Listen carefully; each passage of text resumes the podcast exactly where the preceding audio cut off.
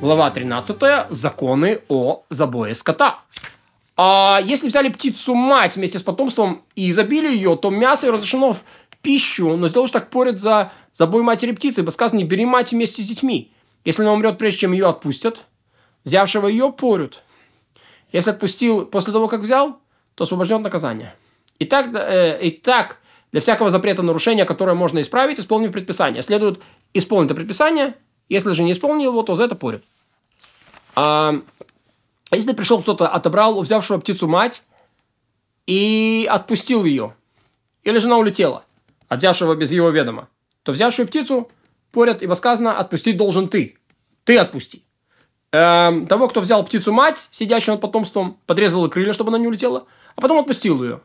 Порка за непокорность. И должен он держать птицу у себя, пока не отрастут ее крылья, и отпустить ее. Если же она умрет прежде этого, убежит или потеряется, его порют, поскольку не исполнил предписание.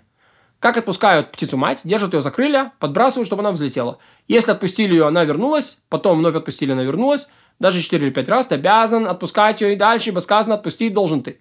Говорящий, я возьму мать птицу, но отпущу птенцов, обязан отпустить мать, потому что написано, отпустить должен ты мать. Если взяли потомство вернули его в гнездо, затем туда вернули мать, и села на него, взявши освобожден от того, чтобы отпускать мать, если отпустили птицу мать, а потом снова изловили ее, это разрешено.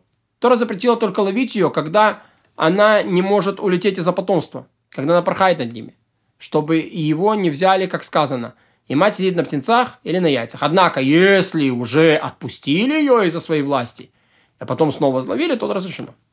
Предписание отпускать мать птицу распространяется только на чистых птиц, которые, э, которые не у тебя под рукой, например, голубей в голубятне и на, и на чердаке или птицу, угнездившуюся в саду.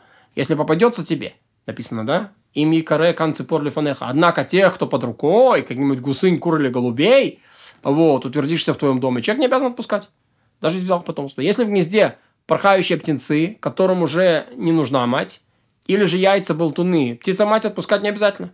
Если птенцы оказываются трейфой, то они подобны яйцам болтунам. То есть, это как яйцо, из которых не может ничего вырасти. И взявшись их освобожден от обязанности отпускать птицу-мать. Если нашли самца птицы, сидящим на гнезде с яйцами или с птенцами – то освобожден от обязанности отпускать отца. Есть тема отпустить мать, не отца. Если нечистая птица сидит на яйцах чистой птицы, или чистая сидит на яйцах нечистой, вот, тоже освобожден от обязанности отпускать эту птицу. Если птица сидит на яйцах и ее, не ее вида, но они чистой птицы, следует отпустить птицу мать. Если же отпустил за это, не, не отпустил, то это не порят. Если птица мать трейфа, то обязаны отпустить ее. Если перерезали птица мать часть признаков правильного забоя, еще в гнезде, прежде чем взять ее, то обязаны отпустить ее. Однако, если отпустили, то за это не порят. Если птица-мать летает над гнездом, ее крылья касаются гнезда, обязаны отпустить ее. Если же нет, то освобождение от обязаны отпускать ее. То есть, что такое отпустили, что она не касается гнезда. Если тряпица или перья служат преградой между птицей-матерью и гнездом, обязаны отпустить ее. Однако, если не отпустили, за это не порят.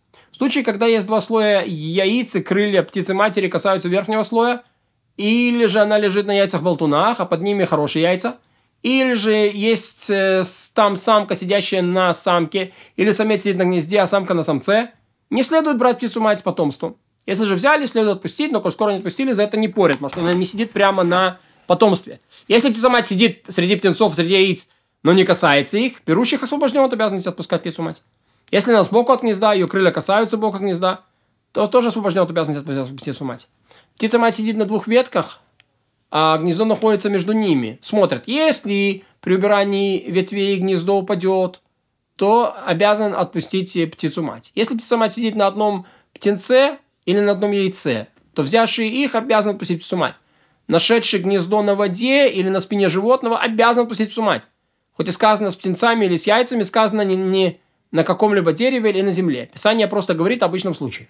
Запрещено брать яйца, пока птица-мать сидит на них – Поэтому даже если она лежит на яйцах или при птенцах на чердаке или в голубятне, двор человека не приобретает их. Как не может приобрести их для других, так и двор и его, его не приобретает их для него. Поэтому обязан пустить птицу мать. Запрещено забирать птицу мать от потомства даже для того, чтобы совершить очищение прокаженного, хотя это и заповедь. Если же взяли, то обязаны отпустить птицу мать. Тех, кто не отпустил, порю за это. А ведь предписание не позволяет пренебречь запретом, подкрепленным предписанием. И предписание не позволяет пренебречь а другим предписаниям.